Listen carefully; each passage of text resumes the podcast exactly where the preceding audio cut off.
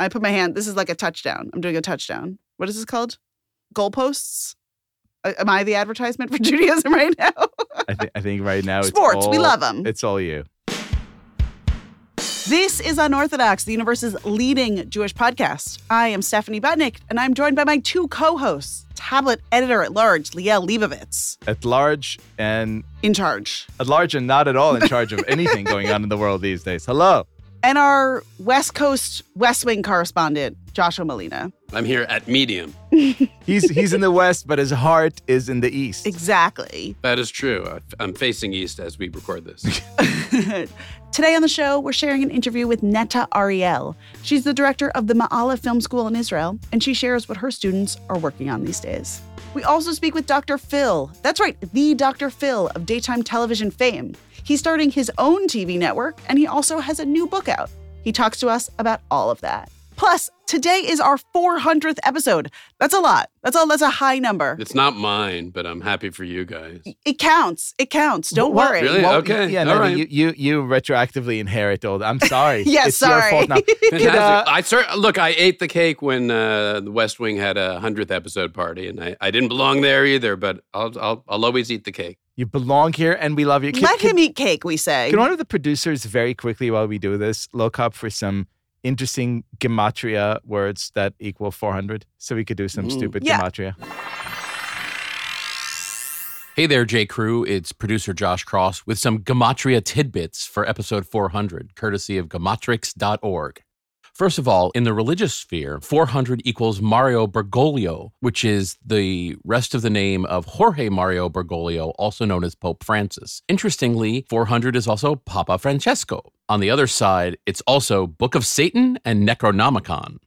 Perhaps in the realm of world politics, 400 is also equal to It's Go Time and Buckingham Palace.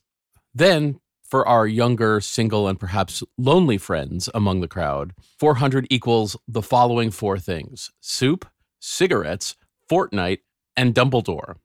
And finally, if you're looking to watch a movie inspired by our 400th episode, you can watch Batman and Robin, you can watch Total Recall, or even the obscure, weird Justin Long movie, Tusk, all three of which are equal to 400.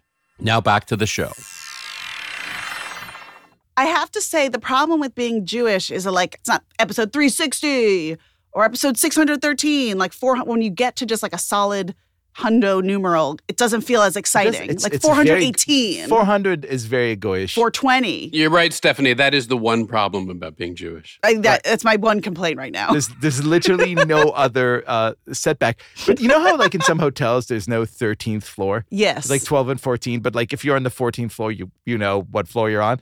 I think it's the same thing with, like, Jewish podcasts. Just be like, episode 18, episode 36, episode 72. can you that imagine it's be- like yeah, Jewish right. pod years mm-hmm. basically instead of dog years I've always taken that as slightly anti-Semitic, as we are a bar mitzvah at 13, and it's kind of an auspicious number for us. That's the floor they have to get rid of. Oh yes, we should bring back 13. No wonder Taylor Swift loves 13 so much. It's the year of the the Bas Mitzvah. yes. I actually had a take that I shared on a call earlier, on a professional work call, which is that I think non-Jews who grew up in places where they attended bar mitzvahs, you do not turn out anti-Semitic. I You- you think love the Jews. You love the Jews because you're like they're just here to have a good time. All these people want is to give me Shirley Temples. yeah, What's not to I want to play Coke and Pepsi. I want Right. to run across the dance floor. Like I think that everyone should be going to bar mitzvahs when they're younger. I got a hoodie. Exactly. I danced my pants off, but they were scrubs. I want a pair of headphones. Exactly. What do you think of this incredibly hot take? Yeah, I think we should fashion our B'nai Mitzvah receptions to pull people in and win their favor.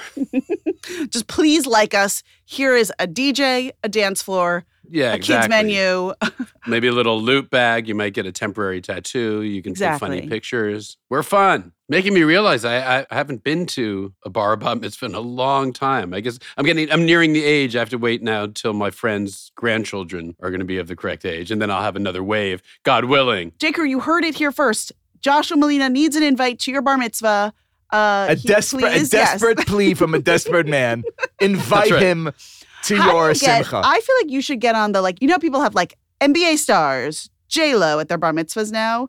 You should get on that list. Yeah, sure. For the kids who just love West Wing and that one episode of iCarly. No, I'm sorry. it's for the kids who love Leopoldstadt. Also, I think I think the iCarly kids have Oh, aged way out. Could you could you do could you do this monologue about assimilation? Because all our friends love it.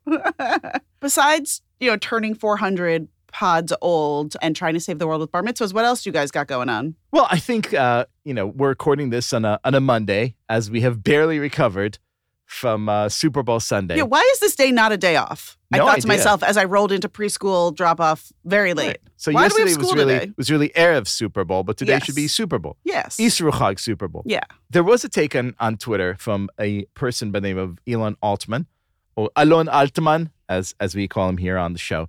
He tweeted as follows, so Xed as follows, or shared on the social media previously known as Twitter as follows. Religion Super Bowl ads. Christianity, join us. Scientology, join us. Judaism, leave us alone. Which I think is uh it's a very astute observation. It is true. I forgot that all the religions come out on the Super Bowl. The Scientologists are like, here's a splashy ad. The Mark Wahlberg helmed Hallow, Oh, that was Catholic awesome. app, has its own ad. I will say, though, props to tablet writer and former unorthodox guest Maggie Phillips. She's our religious literacy correspondent. She wrote about Hallow like years ago. And so when I see this ad, I'm like, oh, yeah, Hallow. I know about that from my favorite Jewish magazine. But yeah, that was, I like that ad. Look, I'm not going to comment on other religions' ads. Okay. Uh, let's Just let's, stick with internal. let, let other irreverent podcasts and other faith traditions do that. are there are there Uh, any? oh, I, I, Judge friends we're looking at you, Exactly. please. You know, you know, you know what you got to do. But I have to say, those stop anti-Semitism ads really kind of totally rubbed me the wrong way. That is 100% not the message that I want to send to the world at this point in time. Say more. Well, I, I- never thought I'd say this, but say more. First of all, I don't know how many of them were actually run on the actual show because, you know, nowadays people do the thing where they share like special Super Bowl ads on the internet without having to pay the $7 million for 30 Yeah. seconds. But I know at least some of them did. One of them was, you know, this woman coming home and seeing, um, you know, swastika on her garage door. And she's very troubled and there's sad music and her non Jewish neighbor is looking on.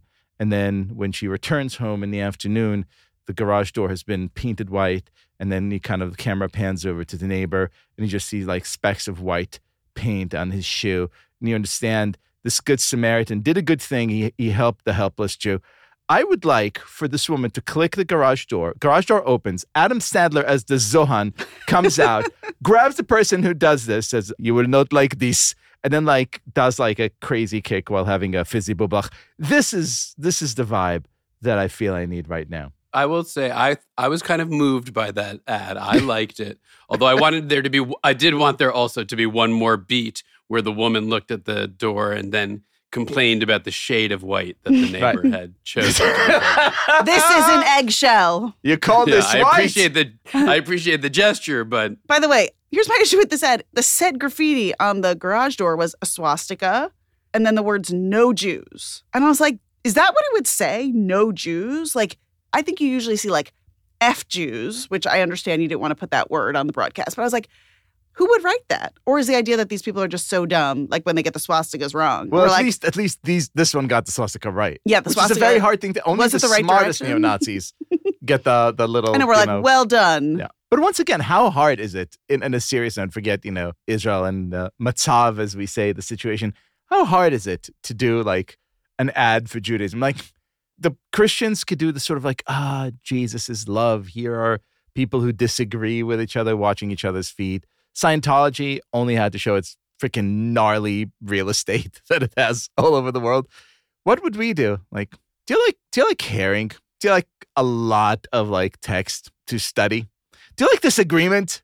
Well, Look, you know, I love not saying thing. we're the best. Judaism, we're okay. I love the whole thing. It's like we don't proselytize, and it's Right. like, do you ever think about why? yeah, our ads wouldn't we're be the as good. best. Here's the deal with us. We're like the A team. You could only find us if you like really need us. The J team. Yes. We don't we don't we don't advertise. the J team is a good name for a podcast. If someone else wants to come at us. right. And we're literally small enough to fit in one van. Joshua Molina. Yes. pitch Judaism. You have you have you have seven million dollars in 30 seconds. Go. Oh. But why why? don't we don't we want to discourage people from taking on the the yoke of the Torah? Judaism. Enter at your own peril. I know I did it before, but I do feel like we play on this like the why would you want to join us? Because like actually we are freaking awesome. And being Jewish is really cool. Maybe not right now, but the, in the moments Especially that, right now. It's the best. But, I'm saying I'm saying in these moments when it seems like being Jewish is a liability in so many situations, like we need to double down and we need to be proud. And it's like the ad I actually want is like proud Jews. Well, maybe we open on Aly Raisman winning the gold medal for her floor exercise to the tune of Hava Nagila. That's inspiring. I think it's these moments where we do need to see Jewish role models, right? We do need to see people who are proudly Jewish in all sorts of places, right? Not just like the stereotypical places we imagine Jews to be. But I mean, I just, I think we want to see the diversity of Jewish life. I think we want to see the richness of Jewish life. That's life. why I'm pitching sports, which I don't think is where you, which is the go to touchstone for Jewish I mean, the, the richness maybe is there. I'm all about this. Let's take out this billboard. Go Jewish. but Josh and Melina, a lot of dramatic things happened during the Super Bowl. But one really dramatic thing happened during the Super Bowl. the rescue of two hostages. Baruch Hashem. As someone clever on Twitter said, the only touchdown that matters was that playing touching down. Yes, this was thrilling news that uh, two hostages, two older gentlemen of Argentinian birth, were rescued from Rafah and brought home, uh, and apparently in good health, thank God. Baruch Hashem. And the funniest thing is that immediately, as soon as the news started, every Israeli instinctively went to the computer and played the theme song from Operation Thunderbolt, hmm. the Entebbe movie. The Entebbe raid. Yeah. It's like, oh God, we needed this.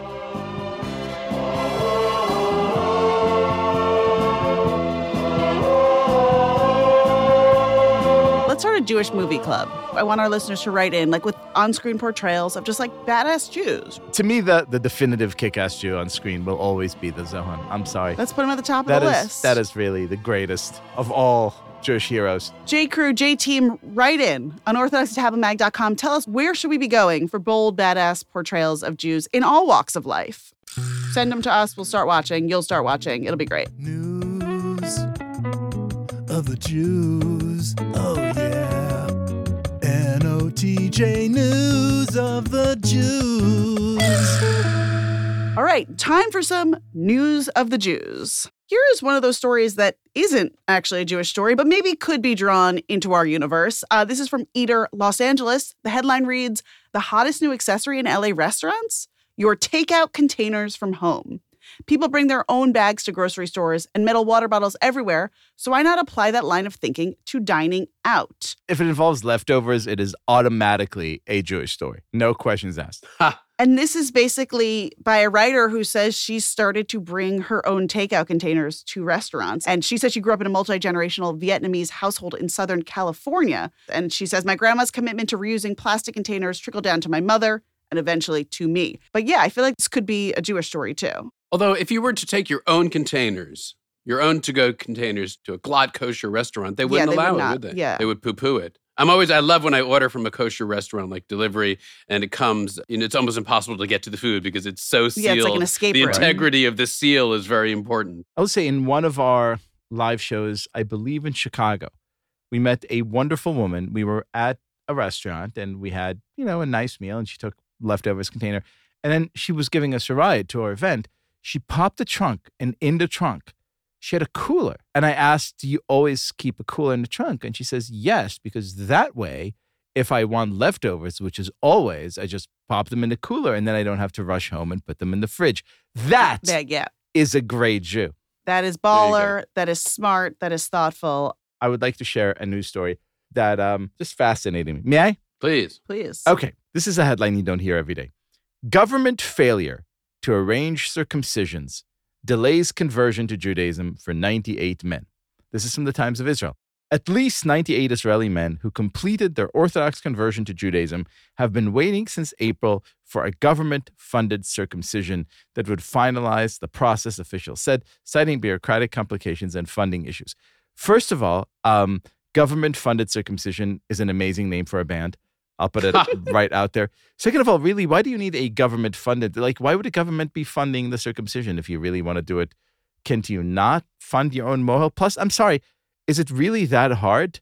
I mean, it's not like there's a shortage of mohels in Israel, And like, what does a mohel cost in Israel? And this is since April, like what, almost a year? My favorite is a word that emerges in this article that I don't know for some reason is very funny to me. I'll just read this. And this is from the uh, acting director of the Conversion Authority, Rabbi Yehuda Amichai. Not the poet, Yehuda I was Amichai. going to say, But- it's like, but- but where do you go from here? Yehuda Yes, Amichai. He has his, he has his skills too. No need to look down on that Yehuda Amichai. That's sharp prose. To arrange circumcisions, Amichai said, the authority is legally required to issue a tender, which has to be approved by an external committee for hospitals. A new tender is needed because the rabbinate's previous tender expired and its contractor won't renew the contract. And I'm just like, I literally was reading this article. I'm like, what am I reading? Like, the tender is needed for the circumcision? I don't know. It just made me uncomfortable. Careful, it's tender. Yeah. love me, love yeah. me tender. And that's all I have to say about that. Just love me tender. It's been a it's been a rough day.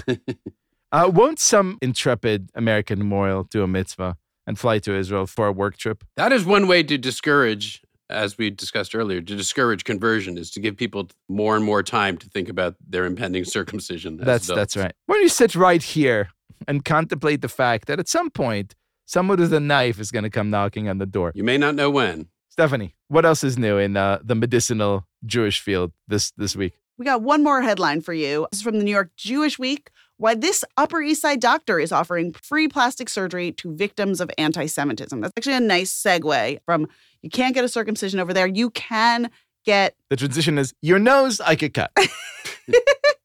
in the three months since he started offering free plastic surgery to victims of anti Semitic hate crimes or anyone affected by Hamas's deadly October 7th attack on Israel, Upper East Side plastic surgeon Ira Savetsky has performed one nose job, has been asked to remove a tattoo, and counseled the victim of an anti Semitic assault in New York. And while these aren't quite the kinds of cases he anticipated after making the offer in November, the Jewish doctor, who boasts a significant social media following, said he hasn't regretted his offer.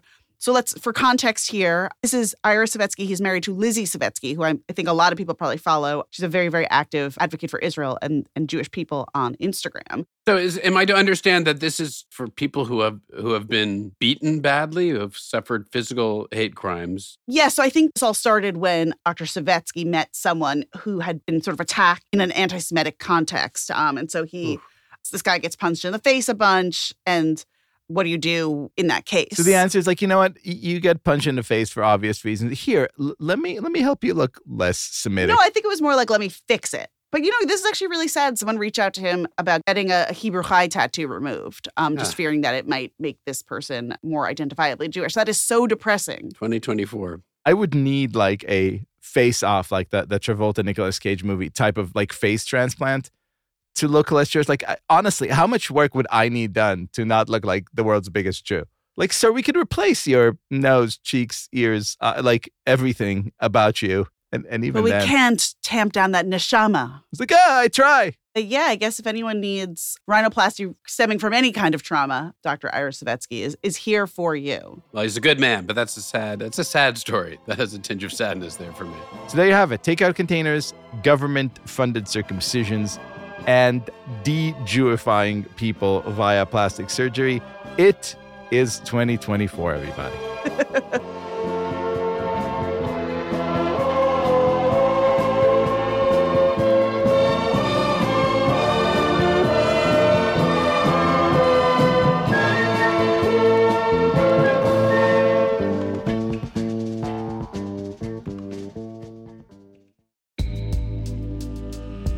Broadway comes to the 14th Street Y on Tuesday, May 21st. Join us at 7 p.m. for a conversation with cast members from Prayer for the French Republic, the Tony Award nominated Best Play.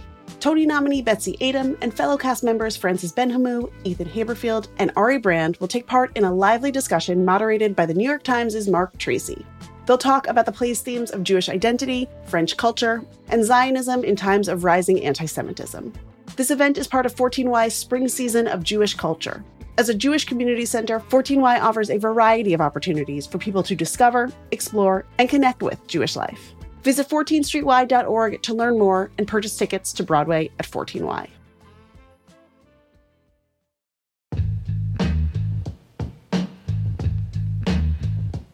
We are excited to announce Tablet's first ever essay competition, First Personal. Our editors are looking for previously unpublished work by writers living in North America who have never written for Tablet before. They are seeking submissions on the theme of belonging. Where do you feel at home or no longer at home, physically, spiritually, or culturally? How do you find community or a sense that you're a part of something larger than yourself? Are there places where you feel a sense of belonging or alienation or both? Tablet is seeking personal essays about your life and your experiences and how your thoughts and feelings have evolved over time. Tablet editors will review all submissions and choose their favorite five, which they will edit with the writers. The authors of those five pieces will be brought to New York City to read their story in front of a live audience. A guest judge will then select the winner. The winning essay will be published in Tablet and the winner will receive $500. For more information and to submit your essay, please visit tabletmag.com slash essay contest.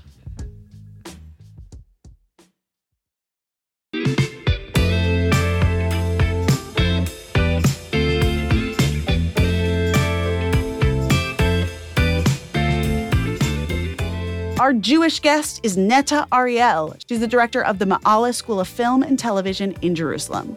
She joins us to talk about how film students at Ma'ale are shifting their focus to bring attention to the hostages still held in Gaza.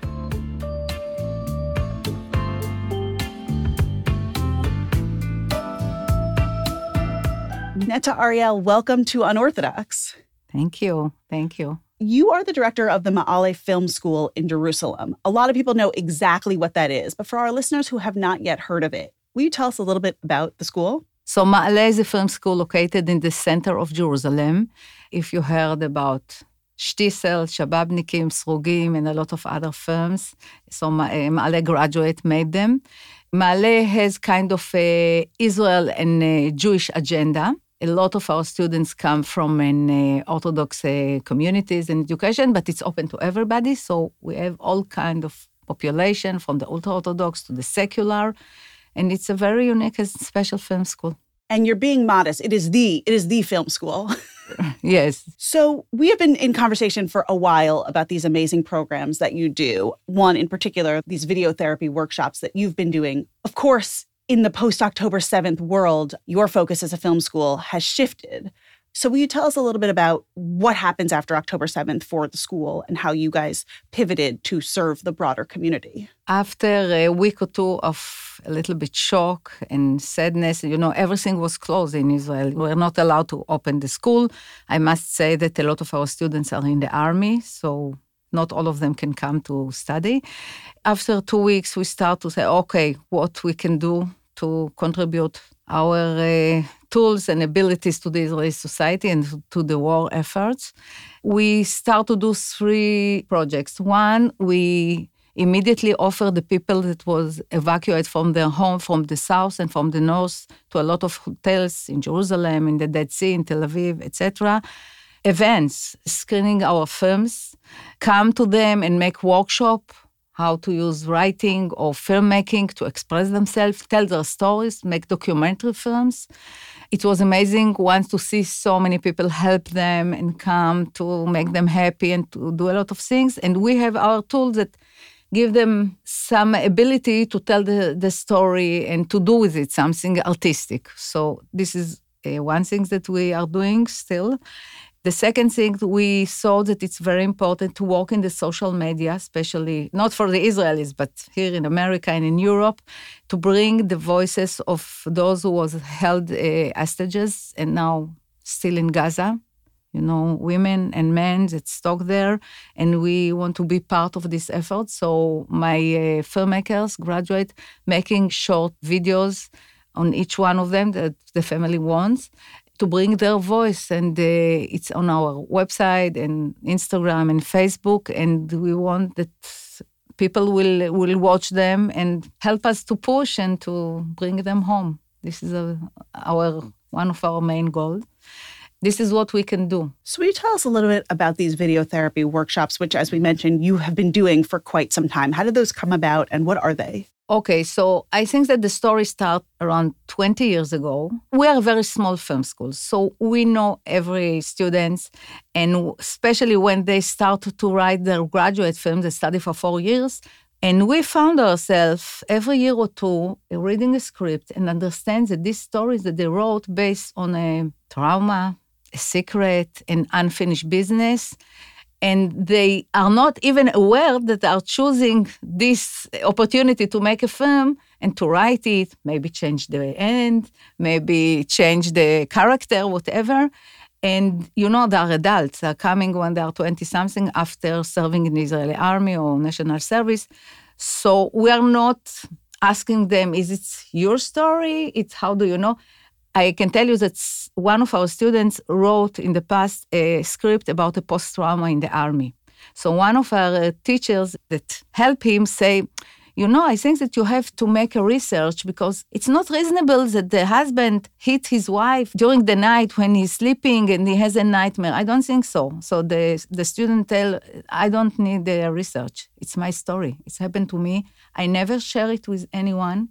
And this is the first time that I want to tell what happened to me, that people will know, even my parents doesn't know. So we understood that it's amazing tool because to make a film, it's a long process therapies also must be a long process. It's not like to take a picture, a stills picture, and that's it. So this is one thing that it just came to me that we have to use this tool.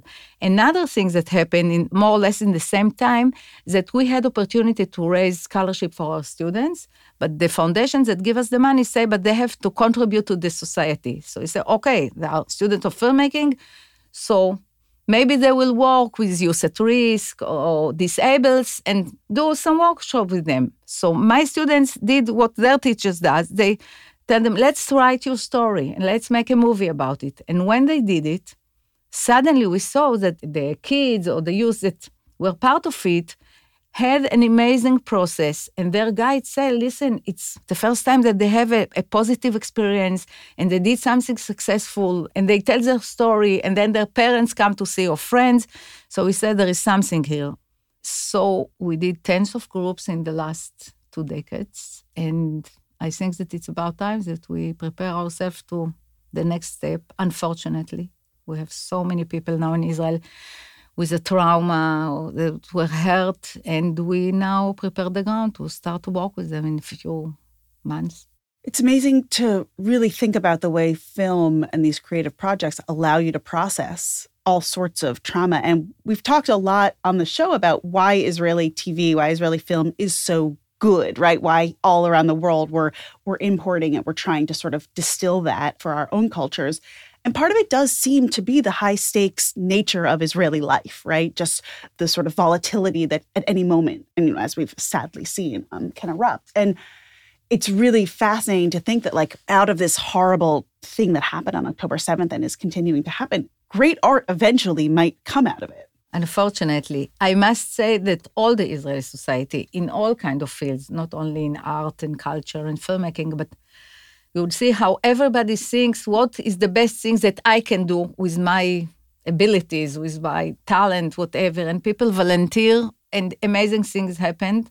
It is so sad that it's because of, of the war, but it still showed the strength of the Israeli society. And I'm so happy to be part of it. We have our small area in the filmmaking uh, tool, but uh, yes, in the end of the day, if we can help people and give them ability to take care of themselves, give them tool and give them a voice, and I can tell you a very nice uh, story that I had after Operation Protective Edge uh, in 2014. We also had a war in Gaza.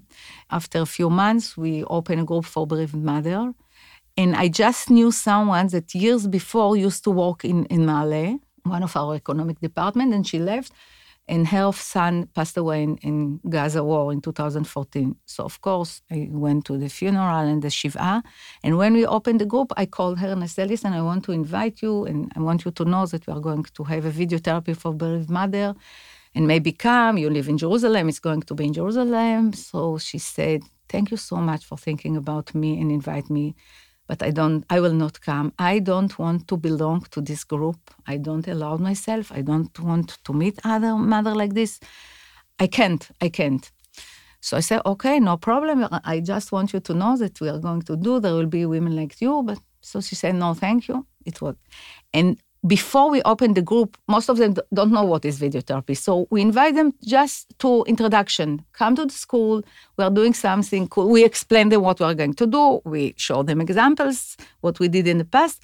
So I sent her invitation only to the introduction meeting, and I saw what will be will be. And she came and she said, I just came because you honor me and you invite me, but I'm not going to be part of this group.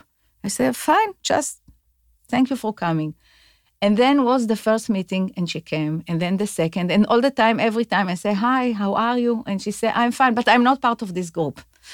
And then just before Pesach, one of the, the tools was that they have to choose an item that used to belong to the killed son and to make a voiceover. So they told them, go home, find something that was belong to the your son, and you have to, to write it and then to film it and bring it next day week.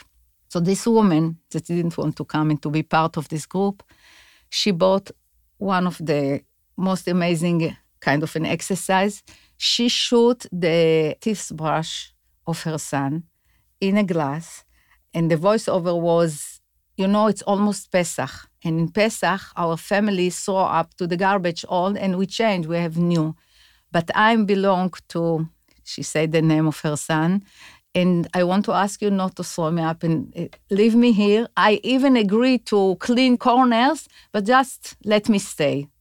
It was so touching. The other also was amazing. But this is example of how people in this terrible situation that you are in the morning and you lost your son or someone from your family and you have no tools to deal with it and it's not enough to hug them and you have to give them first of all they were together. They come they laugh they cry they tell stories. The gathering together every week was amazing. There were women that come two hours they come from the other area of israel. They say we don't care. We drive. We need a quiet time. We can cry. We can sing. So i know from inside that there is sentence in Hebrew, כל המציל נפש אחת מישראל, כאילו הציל עולם ומלואו. Everybody that save only one soul, it's like you save all the... So I feel that even a group of 12, 15 women, men, youth, old people, if we can help them, we're going to do it. Neta Ariel, it is such an honor to talk with you. And our listeners can learn more about Maale at maale.co.il. That's M A A L E H dot C O. And if you want to see these amazing social media films featuring small portraits of the hostages, you can get on Instagram and follow them at M A A L E underscore film underscore school. Thank you so much for joining us. Thank you for having me.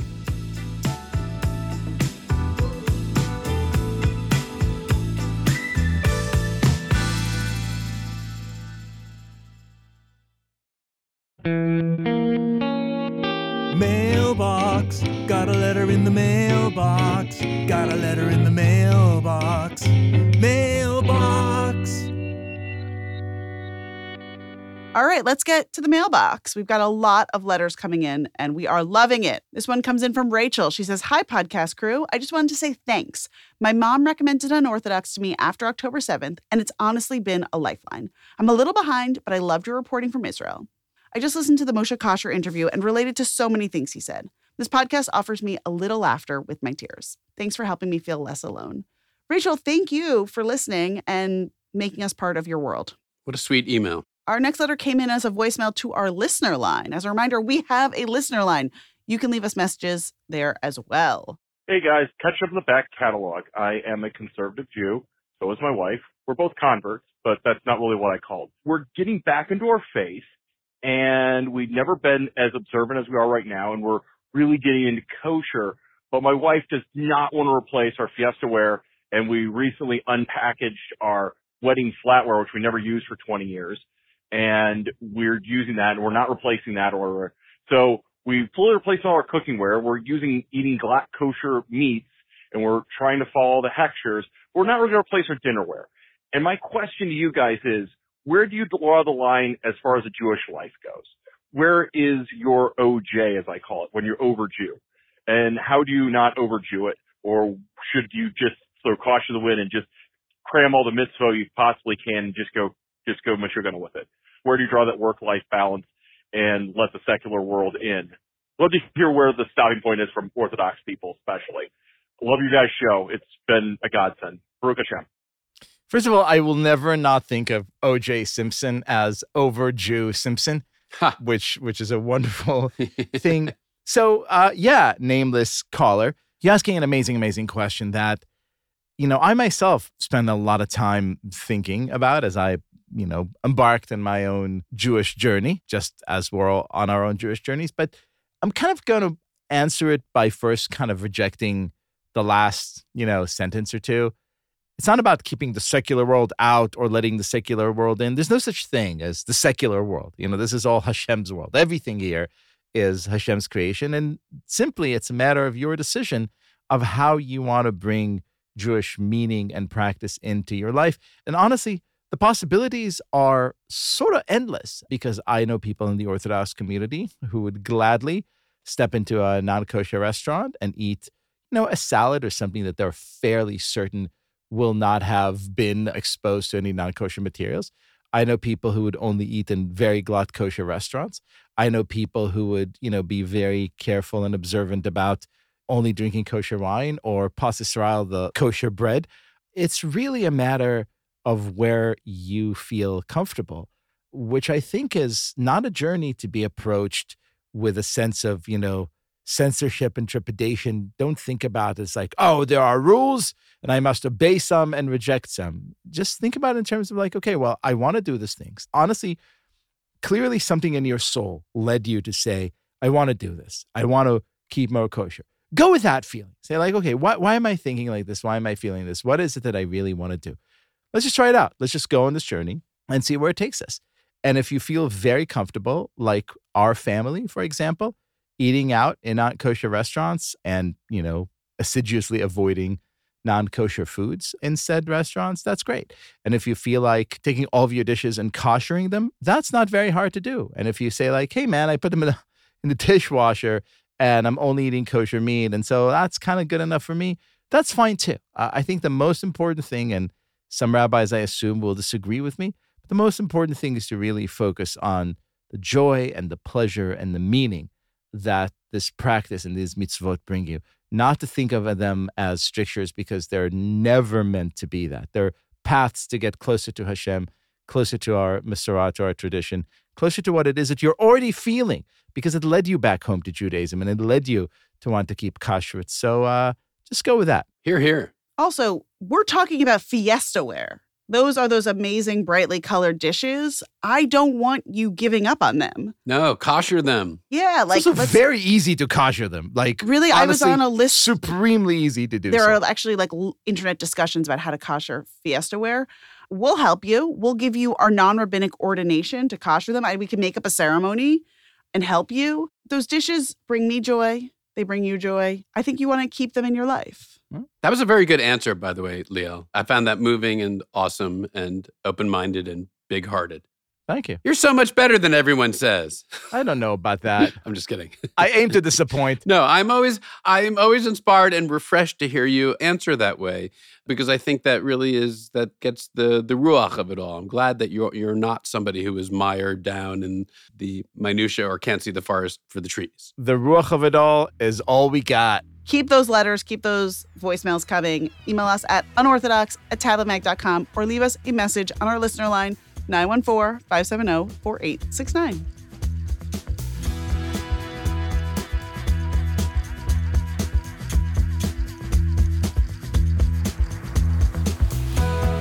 Our Gentile of the Week is Dr. Phil. He's starting his own TV network, and he also has a new book out called We've Got Issues How You Can Stand Strong for America's Soul and Sanity.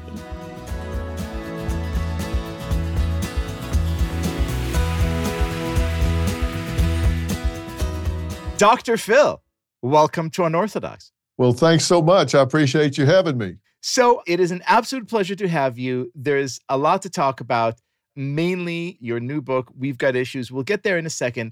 But I, I want to start with a video that I've seen recently. Very shortly after the October 7th attacks, you produced, I think, a five or six minute long video. And when a lot of other people were, you know, giving statements that were sometimes, uh, you know, far, shall we say, from ideal, you delivered a very stark reminder of right versus wrong. This is days after the attack. How did it come about? Tell, tell me, where were you on October 7th? What did you feel? Why did you decide to make this video? Well, man, I, I love the way you framed that question in right versus wrong. And I, I think I said in the video, I, I don't remember. I, I said, if I didn't say, I, I should have said, I'm not a political animal. I'm certainly not uh, steeped in geopolitics. And I, I would fail a history lesson on all the history of, of that part of the world. But I don't need to be um, a geopolitical expert to know right from wrong. I, I don't need a degree in geopolitics to know uh, murderers and assassins when I see them. And uh, this was not an act of war. Th- This was someone uh, hitting soft targets, uh, elderly, women, and children. These were unconscionable assassins. And I, I've been criticized. I've been attacked by bot farms. I've had death threats. And I just double down because look, there's right and there's wrong. You have a chapter in the book called uh, "Deprogram Yourself," or or devoted to, to this idea, which I love. The notion of like, yeah, okay, you know, maybe one of these people who were fed a great deal of the sort of you know gunk uh, on the internet or or on campus, but it's time to get back to basics. Give us give us some uh, some baby steps here. What what can we do? Well, I think the first thing we've got to start doing is is teaching critical thinking. I, I think that's what happened.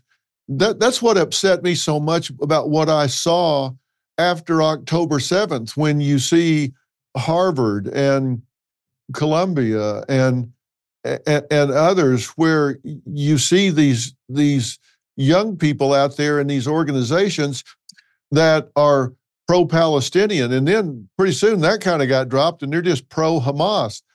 Hell, I, I saw one picture where it was gays for Palestinians. Really? You wouldn't want to march that banner into the Gaza Strip. You wouldn't get very far. Is anyone not teaching them critical thinking about how is this going to play with these people that I'm cheering on here, these people I'm putting in a hero role? They would kill you where you stand. They don't tolerate you. And you're over here cheering them on? Are, are you kidding me? And people say, well, this was resistance. I had the Israeli consulate arrange for the IDF to bring me uh, data, footage uh, that has not been released because I said, look, if I'm going to speak on this, I can't be hearsay. I can't just listen to what people say they saw. I don't want to see it, but I need to see it. And I, I, I looked at body cams. I, I looked at video uh, on phones of that were recovered from people that were murdered. I, I, I saw these people celebrating and doing unmentionable sort of things. Phone calls back home, celebrating things they had done in their own voice. Uh, And these are not things that, are subjective. This is factual information, and they're celebrating this. Nobody's teaching them critical thinking. Nobody's teaching them to say, wait a minute, you know, let, let's let's compare this to basic humanity. And it's it's just unbelievable that we're supposedly educating these kids, these these young people, but we're not teaching them how to evaluate things against any kind of moral compass. And what should we do, those of us who are paying attention to all of this, right? I remember in the immediate wake of October 7th, a lot of us were just watching all the videos we could, right? Trying to understand what was happening. We felt like we needed to see everything. It did seem like, for me at least, there was a point at which I had to turn it off. I had to say, like, I cannot watch another horrible video because I don't know what I'm going to do. So when when things like this happen, how do we protect ourselves while also trying to stay informed and also trying to you know be a good person? I, I, care about what's happening. I care about the people who are suffering but i also need to sort of like protect myself. Well uh, yeah, that's a great question stephanie and i think i think the answer is you you go to a point where you say okay i get it i don't need to see every single atrocity. I, I don't have to have the detail. I, I get it. I, I get the extent to which this happened. I understand uh, how unconscionable this was, and I'm I'm not going to go down that black rabbit hole any further and and lose myself in that. But I've I've gone down far enough to know what we're dealing with because that's when you the reality comes home that you know we've got these millions of people living across a chain link fence from people that want them dead. And so that informs you when you start saying okay how do we negotiate a settlement here? when their beginning and ending place is they want you wiped off the face of the earth and you you have to have that reality check to understand what you're dealing with. And what I've seen in terms of of the human evaluation of this is people have begun to forget that as you've seen the PR turn on Israel and people start getting critical and saying there's a moral equivalent between what was done there and collateral damage uh, in acts of war. There is no moral equivalent to what was done. It, I mean, it's terrible that people are getting killed if a bomb is dropped and and there's collateral damage. That's not the moral equivalent of someone going invading someone's a non-combatant's house and murdering unarmed non-combatants uh, in their homes. Those things are not the same. And you have to be informed enough to realize what you're dealing with. And you know, once you're there, you don't have to you don't have to have a hundred more examples of that. You've embraced that reality. You say, okay, I got it. I don't need to keep beating myself over the head with it. And at, at some point, you, you've got to compartmentalize that and say, I understand this in concept. I don't need to deal with this with example after example after example because it truly will get you so depressed and, so downtrodden that you just really can't see a light at the end of the tunnel. And there is light. I mean, truly, these people are outliers. This is not human nature. This is not people uh, in the mainstream. These are these are radicals that don't belong in society. Something has to happen to marginalize these people where they can't do what they do. So, Dr. Phil, you have some changes of your own coming up. You've been with CBS forever. We've we've seen you on TV for years and years, and you're actually you're you're putting out your own shingle. You're starting your own television network. Can you tell us a little bit about Merit Street? I didn't name this uh, network by accident. I didn't just throw a dart and pick Merit. It is based on uh, the very strong belief in us all working hard. But yeah, it's a 24 7 network. I, I think we're going to launch off in a very huge way. I think we'll be in over 70 million homes day one. It's probably the biggest launch since Fox, uh, which was the fourth network, of course. Dr. Phil Primetime is the anchor show that will be on in the evenings. We have uh, four hours of news a day. And then we've got a lot of other original programs we're going to be announcing. And then we have some legacy programs. We'll have Dr. Phil reruns, of course. Uh, I've got a 21 year library with over 3,500 episodes, so we'll have a lot of that going on. We'll have true crime episodes, things like that. But it's a network that I've designed to be television you can use. I remember the first time I ever did an interview about Dr. Phil, somebody said, What's this going to be about?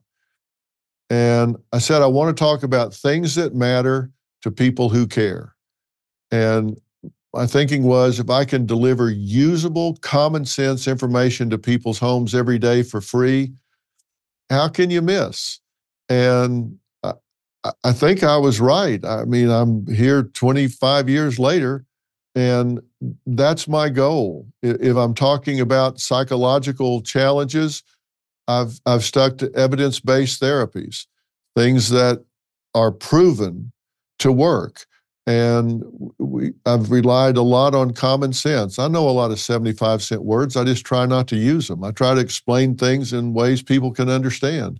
You know, we've uh we've been doing this show for for 8 years and really hope to have some longevity here.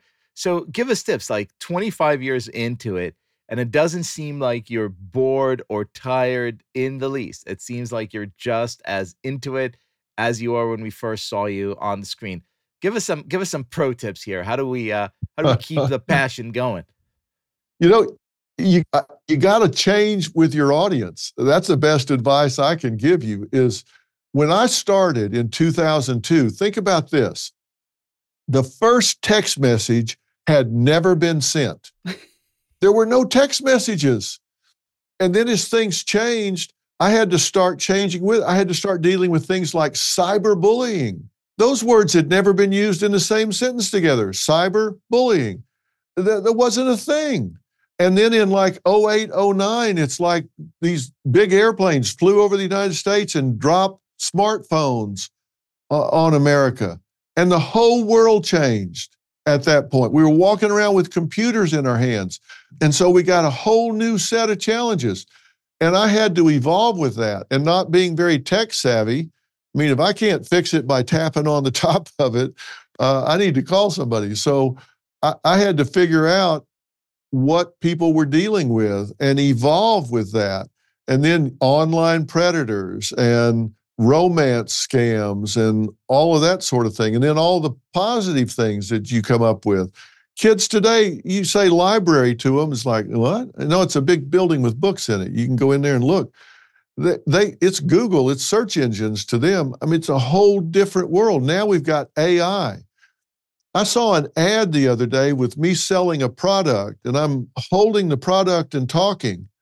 Never did the ad it's all a deep fake. It's not me, but it is. It's my voice. It's me speaking, and it's my.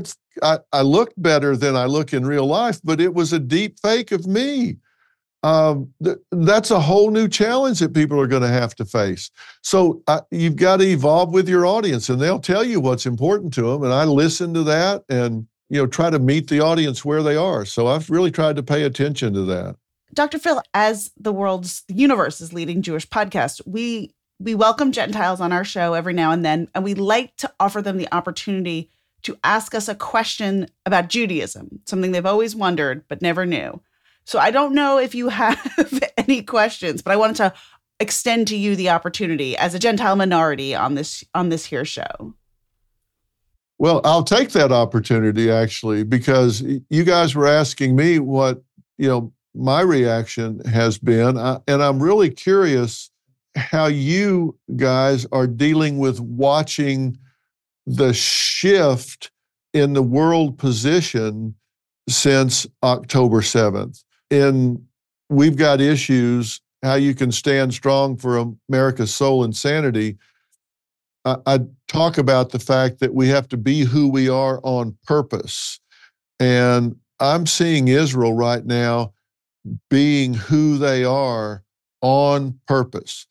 They're not caving, it seems, to the shift in in world sentiment and calls for ceasefires and all this type thing. But I'm wondering how you guys react when you see the ADD that takes over when at first everybody is outraged at what happened, but then they seem to be caving to the PR machine that starts being critical of the toll the war is taking on Palestinians. You know, I'll I'll kick us off. I think that's something that's been hard for a lot of us is seeing how the world has reacted, right? I think that realizing that the people you are friends with, the people you admire from the very beginning before any sort of counteroffensive started really just didn't care about this the way they've been trained to care about all the other conflicts, all the other sort of like causes du jour. And I think that it's been very painful for a lot of Jews, I know myself included, to just see, to be let down, I would say, by the realization, the dawning realization, maybe not a new phenomenon, that people just don't really care about Jews the same way. Or they say, oh, no, no, it's Israel. Israel's bad. It doesn't matter. Like there's a way in which there's this caveat that's been attached to this place that people just don't seem to be as horrified by what happened on October 7th as as they would if it were somewhere else. And I think that that's been a really really painful realization for a lot of people and in an amazing way, it's allowed them to double down, right? It's about how important it is to be Jewish and how important it is to be proudly Jewish and loudly Jewish. But I think a lot of people, there's like a heartbreak, I think, of just realizing that from the get go, this wasn't going to get the same kind of attention um, or care that every other conflict has. Uh, I, I, would say I would just uh, part of my response is to attempt to respond with balance and nuance to people who aren't showing the same and uh, to not be monolithic. It's very easy to get backed up in your positions uh, when you are faced with uh, monolithic hatred and anti Semitism. I think it's possible to be anti Hamas and pro Palestinian and pro Israel at the same time. And uh, so I try to respond with balance where I don't see any. So I, I sadly uh, lack much of uh, my my friend's magnanimity here, though I though I admire him for it and aspire to it certainly. Look, uh, I'll be honest here. Uh, I was not surprised as as the sort of resident bearded zealot. Uh, this has been confirming and affirming uh, some things that I've been seeing kind of percolate under the surface for a long time. Uh, but the one thing that it did kind of bring to the surface is that this attack wasn't just in Israel, the country. Uh, to me, it was much, much bigger than that. Israel, if anything, represents to me this perfect combination of faith, family, a nation. It's the embodiment of these three things. And I think the people attacking it did so not just because of geopolitical reasons, but also because they they hate these very concepts. And I think the response has to be precisely doubling down on all three. To double down on your family, to double down on your nation, whether it's Israel or America, and to double down on your faith, because there's no other path for us against this because really as as you yourself said a few minutes ago uh, this is not Israel versus Hamas or America versus Iran or anything like this to me it is as simple as good versus evil well that's really helpful to hear from all y'all and I just again thank you so much for letting me be uh, one of the Gentiles that you've had on your podcast today. I, I, I really thank you so much. It's been it's been fun. It's been great and uh, and enlightening as well. So I hope we can do it again sometime. Dr. Phil, what a pleasure. We would love that. And, and really thank you for your staunch support. I mean, hearing you come out so vociferously and so uncomplicatedly is, is unusual to us. And we're like just always happy to have people, especially non Jews, say nice things about us and to us. So thank you, Dr. Phil, you bet, for being guys. nice Thanks to us. so much. Yeah.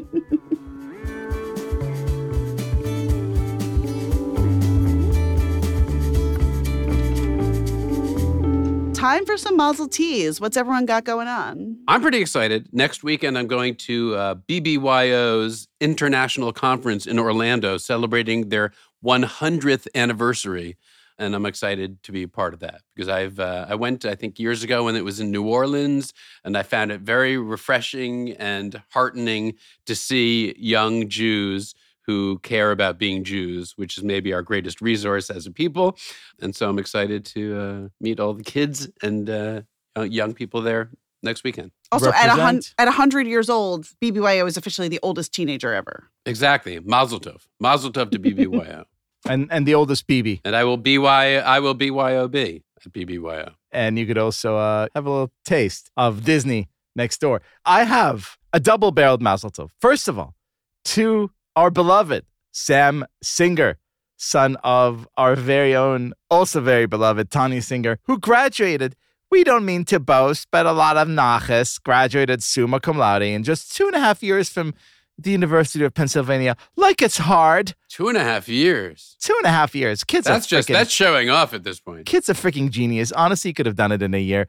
Uh, but much more important than that, graduated with you know his Jewish neshama on fire with a great rediscovered, reinvigorated love for all things Jewish. And we're so happy and proud of him. And speaking of love and passion for all things Jewish, the biggest mazel tov to my dear friend Amber Allen, who just last Thursday joined us by returning home to the Jewish people.